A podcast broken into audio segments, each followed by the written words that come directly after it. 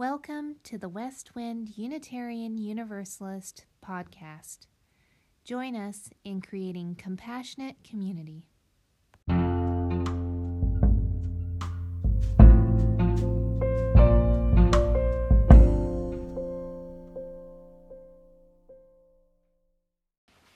All right. Our reflection this week, and the reflection's title is Revolutions, Restitutions, and Resolutions for 2020.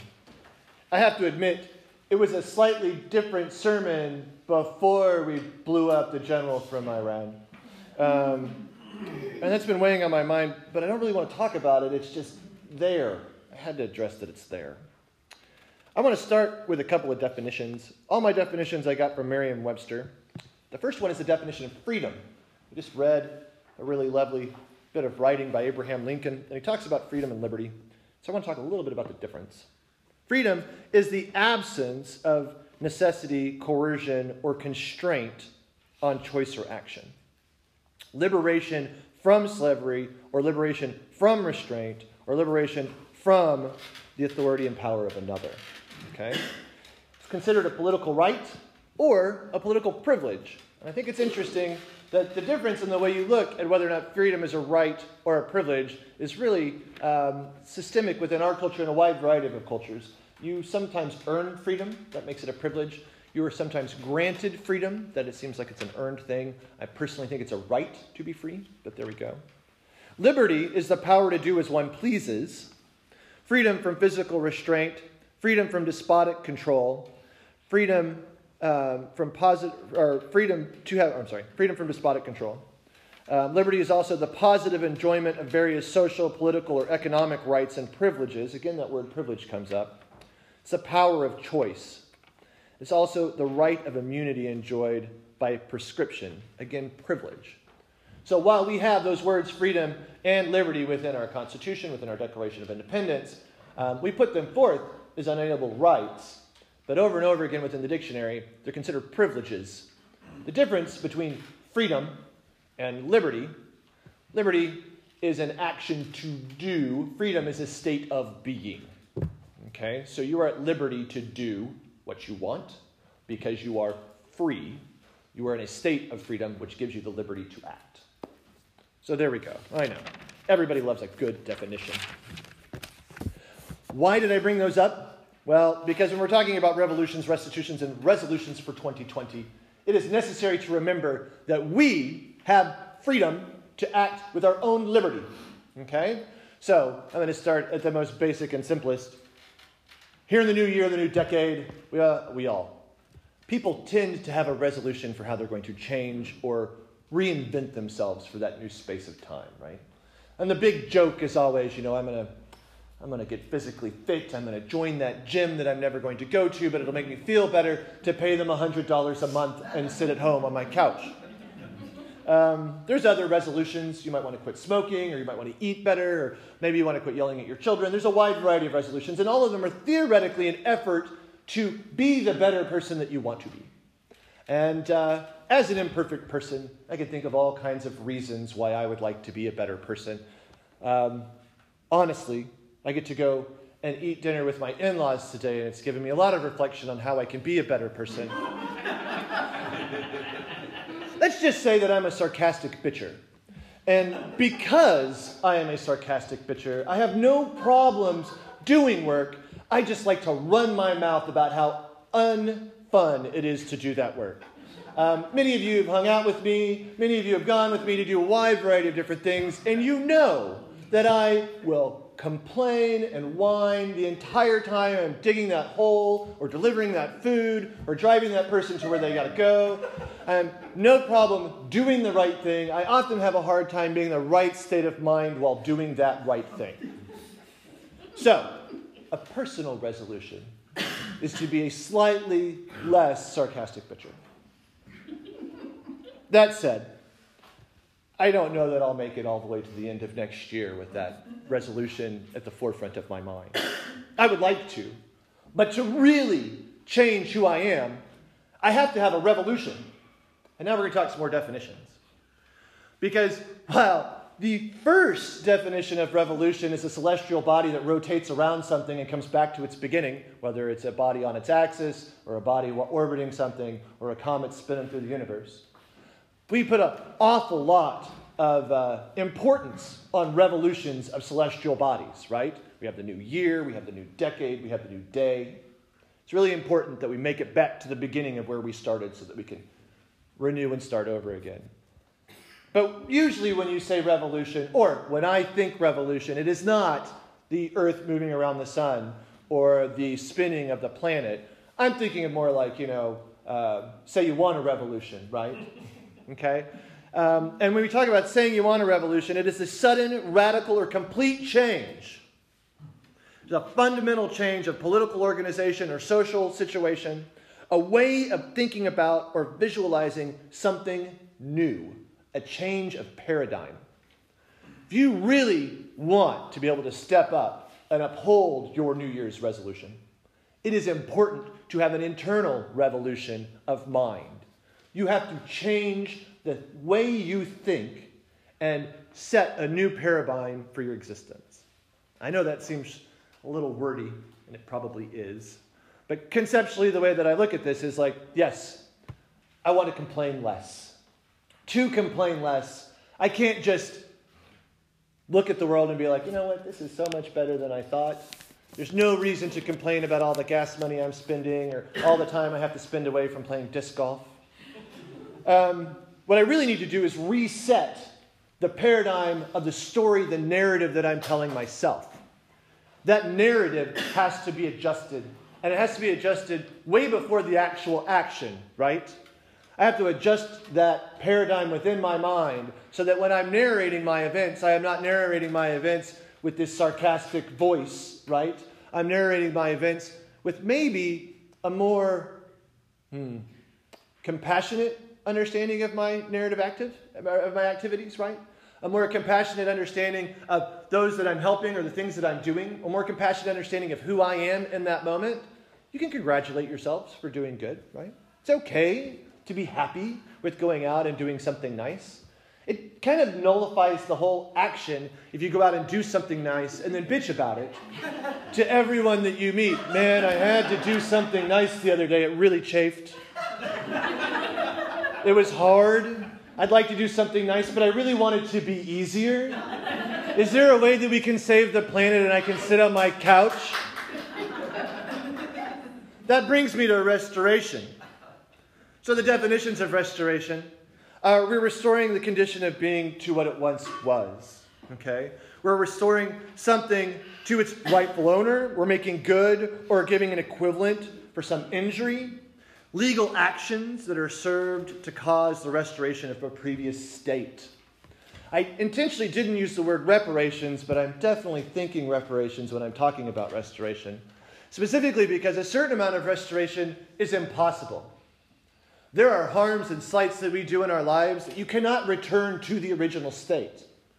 Once you've let that cat out of the bag, it's out, right? Once you've said that horrible thing about that person, even if you really feel bad about it, you've said it, they've heard it, and now you have to kind of find a way to move past it into a different paradigm, right? The previous paradigm obviously set you up for anger and hostility, or set them up for anger and hostility. Um, it's time to get past that and figure out a way to recommunicate and reestablish connection. That restoration of communication, the restoration of compassion. For that revolution to really work within your mind, you have to restore a certain amount of peace and calm and tranquility. You have to restore a certain amount of perhaps logic or non emotional bias, right? Um, to participate in that fully, it's sometimes necessary to go beyond what was initially there you know what I mean? Like, a good example would be let's say you feed your dog the same exact thing every day. Lucky dog, right? Well, one day you feed your dog the exact same thing every day, and then you find out that that kibble is cancer ridden kibble. I know some of you have heard about this. There's certain like dog, com- dog food companies that make food that really is so unhealthy for your dog as to shorten the length of their life. You've been feeding that dog that dog food for five years right? We've already kind of shortened it a little bit. The restoration process is not just giving your dog new food, It's also probably taking it to the doctor and paying some medical bills. It's probably addressing any future outcomes that come from what you initially did. You can't just blow it off. Theoretically, you love your dog. If you have my dog, you might not feel that way. But you, I am assuming, love your dog. Right? So you're going to actively go out there and help your dog get better. You can't fix the fact that you fed it bad dog food for five years. What you can do is try and restore your dog back to the health that it might have been at at this age. That's kind of the way the restoration works. Sometimes you can get that beautiful antique table looking exactly the way it did at Thanksgiving dinner when you were a child at your grandmother's house. Sometimes you have to replace all the legs, redo them, put them back together, and hope that it matches. The restoration process can be messy, and it can take time. It usually takes longer to restore something to its glory than it did to destroy it. And so, I go back to the revolution. Because as we come back around, right? Each year we come back around to look at our resolution. Man, did I lose that five pounds I was really hoping to lose? Did I actually change my attitude? Have I found a way to be more compassionate in that space? As we continue to revolve back to those sometimes same questions and sometimes new, that revolution gives us an impetus to change the paradigm. Working together as a congregation, we are in a place and a time in which we can revolutionize the way that we participate as a congregation in the community. Part of those ways, you can fill out the forms for social justice so we can talk about uh, new ways that we can participate in community. We, as a body, made a resolution. We voted as a group to try and be a more green community. How much have we stepped up to that? Are we actively participating in what we resolved to do? And if not, is it because we haven't had a revolution within our community to really, you know, to really create that change? Sometimes the revolution doesn't have to be bombs, it doesn't have to be bullets, it doesn't have to be blood in the streets. Sometimes the revolution can be a change in ideas, it can be a change in the way that we fundamentally look at and participate in the world. These are the kind of revolutions I'm looking for today.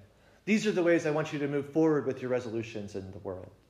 I want to go back to the. Uh, meditation reading that we had uh, from Abraham Lincoln. And I just want to look at the blocks. And you can open up the book and look with me if you want to. It might be a little bit easier to follow along. But if you look at the way that Abraham Lincoln brings forth his call to freedom and liberty, he starts with a resolution.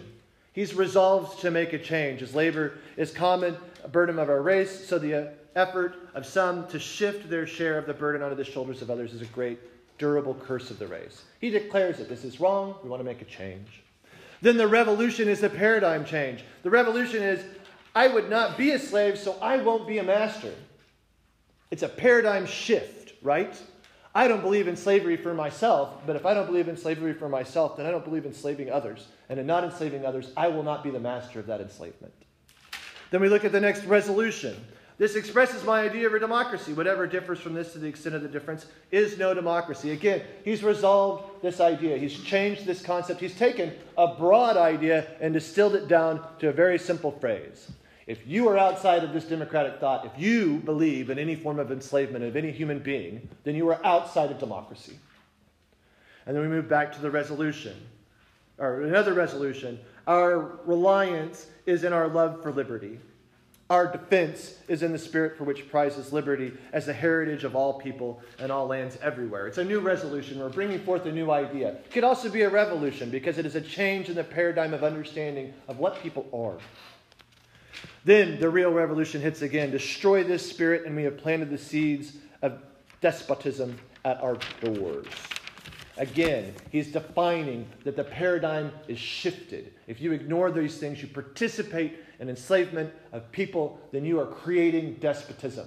You are not creating a great country. You're not creating manifest destiny. You're not creating a new free world. You are creating a repetition of previous tyrannies.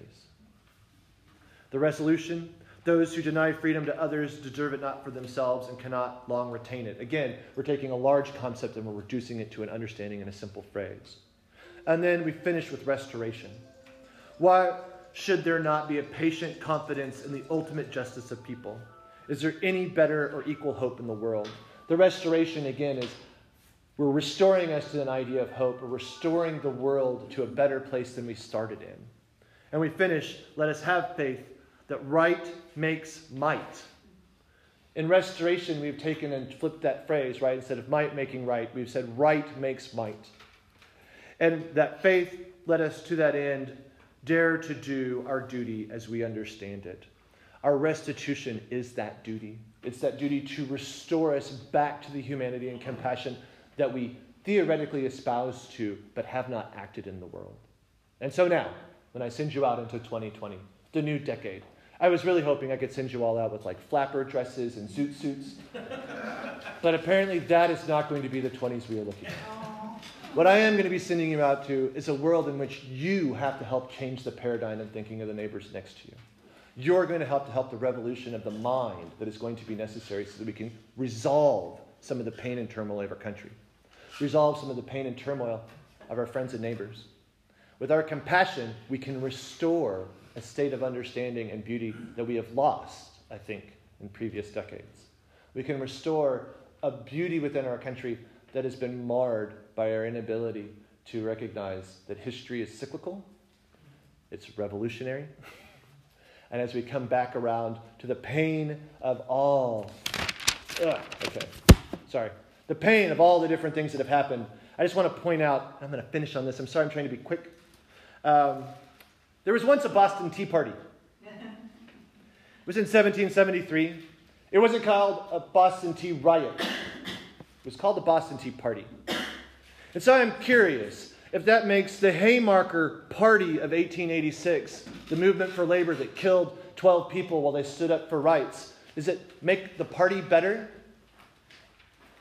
I wonder if the Watts Party of 1965 is a better party than the riot that it is disposed to be the Detroit Party of 1943 and 1967, the LA Party of 1992, one I actually lived for, the Manhattan Party of 1870 that rose up against Irish immigrants. I'm not ever going to call the Tulsa Party a party, it was a massacre. Finally, in the last two years, we've actually resolved that and is no longer referred to as a riot. The riot implies that people rose up in destruction. The massacre is clearly defined that we killed people because we wanted them dead. So, is it better to call those riots parties? Does that change the paradigm of the revolution they were calling for? Or is it only a revolution if we actually have change? Do we only get to call it a tea party because we won? Thank you.